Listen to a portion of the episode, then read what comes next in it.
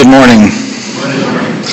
Before sharing um, my message with you this morning, I want to take a personal moment to express my gratitude for this opportunity to be here with you. As a Presbyterian minister and a longtime friend of Sarah's, I've been amazed at the journey of this congregation over this past decade. From the sharing of space at Kenilworth and the old Westminster Church to the transfer of property, to the building of the tiny home village, the story of Land of Sky and 15 Overbrook is a remarkable one. I have known from the beginning the commitment you made as a congregation to witness to the extravagant welcome of God as you seek to live justly and love abundantly and walk humbly in the ways of Jesus. This welcome has, a, has had an impact on our community and an immediate impact on my family in real ways. Several years ago, when our state legislature and governor passed HB 2, the so-called bathroom bill, our family found support from many of your members. As a parent of a transgender child, I am grateful for the ways that all of you embody God's welcome for everyone. And I am blessed that my partner Julie has found a church home here with you. Would you, would you join with me now in a moment of prayer?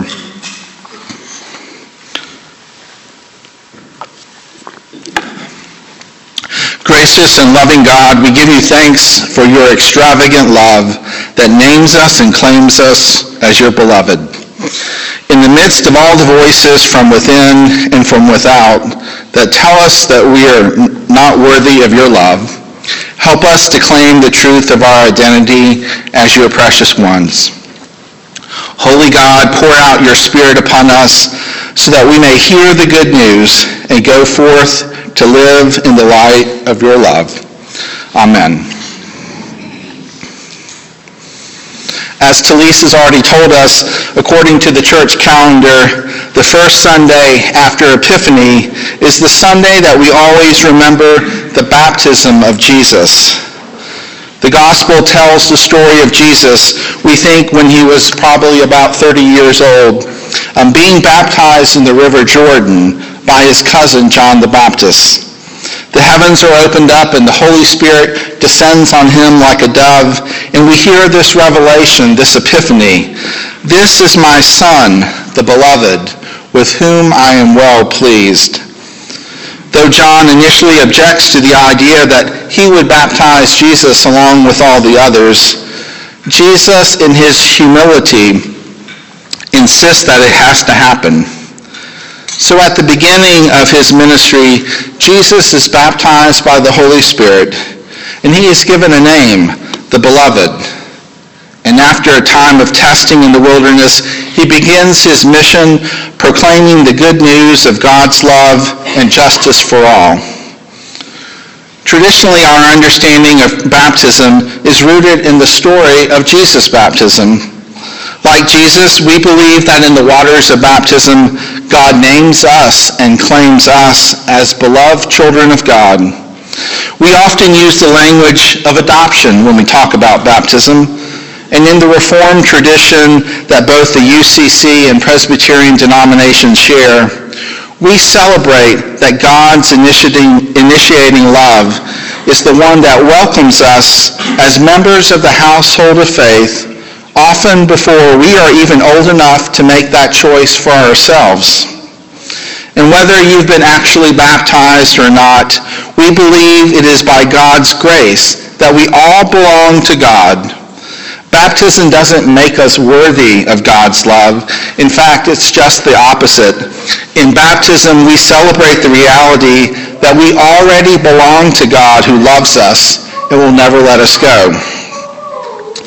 So this morning I want to begin by turning our attention to the first reading, the one from the prophet Isaiah.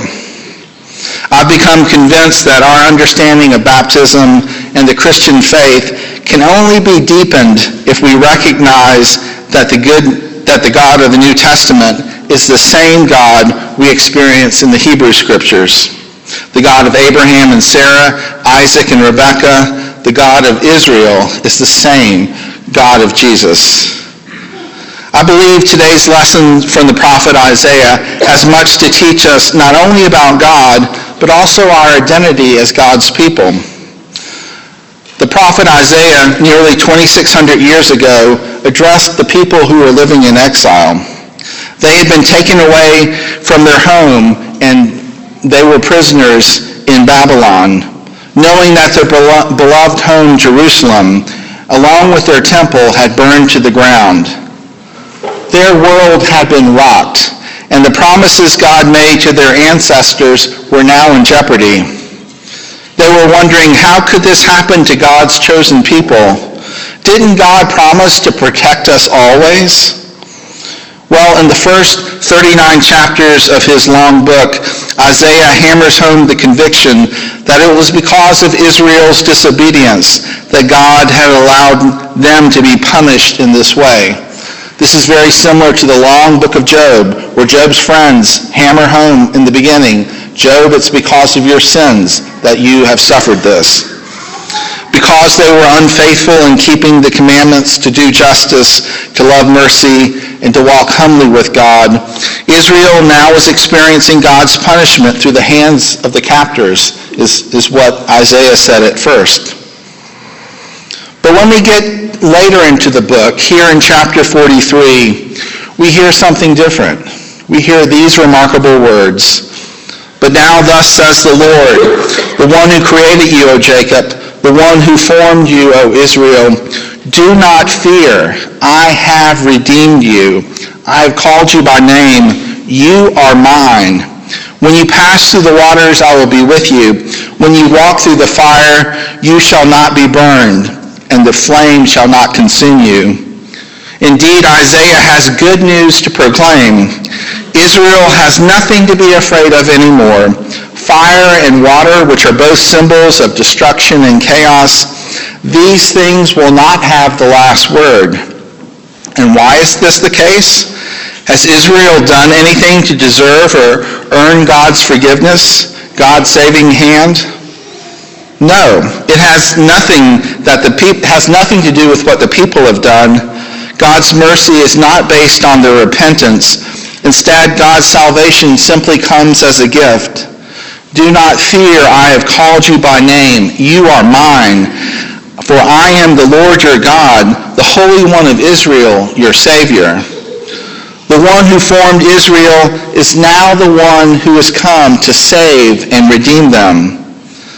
The language here is very intimate, as one commentator of this text has said, God doesn't speak to the people like a king on a throne pronouncing an edict, but rather God speaks like a lover whose heart is bursting, who has waited an eternity just to say their name.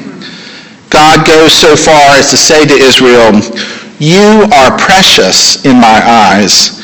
You are honored, and I love you. Several years ago, I saw the highly acclaimed movie called Precious. Maybe some of you remember that. It won several Oscars and is a powerful yet very pain-filled movie. Precious tells the story of Clarice Precious Jones, a young woman whose life is literally a hell. Abused in every way possible by her parents, Precious, Precious struggles as an overweight African American teenager growing up in the projects of New York City. Though based on a work of fiction, the story speaks of the dark realities of incest and abuse that too many children in our world face. And though the movie follows the struggles of a family growing up in poverty, we know that the reality of abuse cuts across all socioeconomic and racial categories. The story of Precious struggles is not an easy one to watch, so just I want to say that to you up front. But it is an important story that has many lessons. Through the love and concern of a teacher and a community of friends at an alternative high school, Precious is able throughout the movie to gain the courage to leave the cage of abuse and to embrace life on her own terms. Though her parents have told her that she is worthless and dumb and have used her for their own evil purposes, Precious is brave enough to believe that she is much more than that. But it is not an easy journey for her. Throughout the movie, we see how Precious copes with her situation by often imagining herself to be someone else, a glamorous singer or a skinny blonde model. Looking in the mirror, she, can, she cannot see value in her own self, but often disassociates to imagine a better life as someone else. But near the end of the movie, under the supervision of a social worker, Precious decides to meet with her mother, to confront her, and to talk with her about why she no longer wants to move back home. But on the way up to the meeting with the social worker, something amazing happens. Precious glances into a nearby mirror and she sees something remarkable. She no longer sees the reflection of a glamorous singer or a skinny, a skinny blonde. Rather, for the first time, she sees her reflection clearly. She is Clarice Precious Jones, and she is ready to move forward with her life. It has been said that when we look into the waters of baptism, we see a reflection of who we truly are beloved and precious children of God. Though there are many dark forces from within and from without that want to tell us something different, like the voices that told Clarice that she was worthless and dumb, unworthy of receiving true love. As people of faith, we know that the one true voice is the one spoken by God to us at our birth. You are my beloved child. You are precious and I love you. Such love for us sometimes is hard to receive, and often in our success-oriented world, we want to somehow measure our worthiness by how well we are doing according to the world standards, our status, our wealth, our so-called successes. And when we compare ourselves to others, and social media has a really good way of making us do that, even if we're not aware of it or not. When we compare ourselves to others, we can fall into the trap of self-rejection, beating ourselves up because we believe that somehow we're not worthy. The late great theologian Henri Nouwen calls self-rejection as the greatest enemy of the spiritual life because it contradicts the sacred voice that calls us the beloved. And when bad things happen to us, when the world or others living in it are not kind, it is easy to doubt the truth of our identity that we are God's beloved and precious children. Sometimes as spiritual people, we assume that our faith will make it easy for us, that it will automatically keep us protected from the dangerous world around us, but that is not what the scriptures tell us. Remember again the words of Isaiah. When you pass through the waters, I'll be with you, and through the rivers, they will not overwhelm you. When you walk through the fire, you shall not be burned, and the flame shall not consume you. You are precious in my sight. Isaiah doesn't say, if you pass, but rather he says, when when you pass through the waters, the rivers, the fires, and the flames of life. And as we all know, the chaos of life is all around us.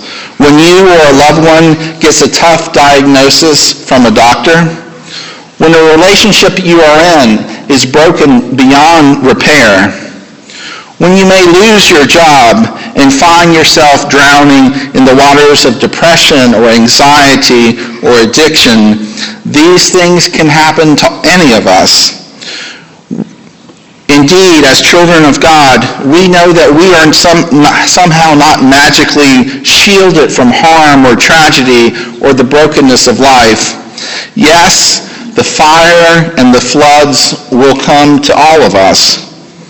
But here is the good news. When these things do happen, even then, God promises to be with us, and God assures us, You are precious in my sight. As followers of the one who was declared God's beloved in the waters of baptism, the radical good news of the gospel is that we belong to a God who loves us with a love that is costly, a love that cannot be earned but only received as a gift, a love that is celebrated every time we remember and claim our identity through the waters of baptism. To believe that our identity as God's beloved is given to us rather than something we discover or earn on our own is truly an amazing thing. To trust in this identity, despite how others may define us, despite how we may even reject ourselves, this is not an easy thing to do. This assurance, though, is what we need if we are to take up the cross and follow Jesus each day. A response full of joy, but also one of risk and sacrifice. So this morning, as, as we begin this new year full of promise and uncertainty, I invite all of us to remember who we are and whose we are beloved and precious children of God. My prayer for you this coming year as your congregation continues to witness to the radical welcome of God is that you will not forget your identity as God's beloved children, an identity that each of us has individually, but also an identity together as a community of faith. With joy and thanksgiving, let us rejoice in the power of God's love. Amen. Amen.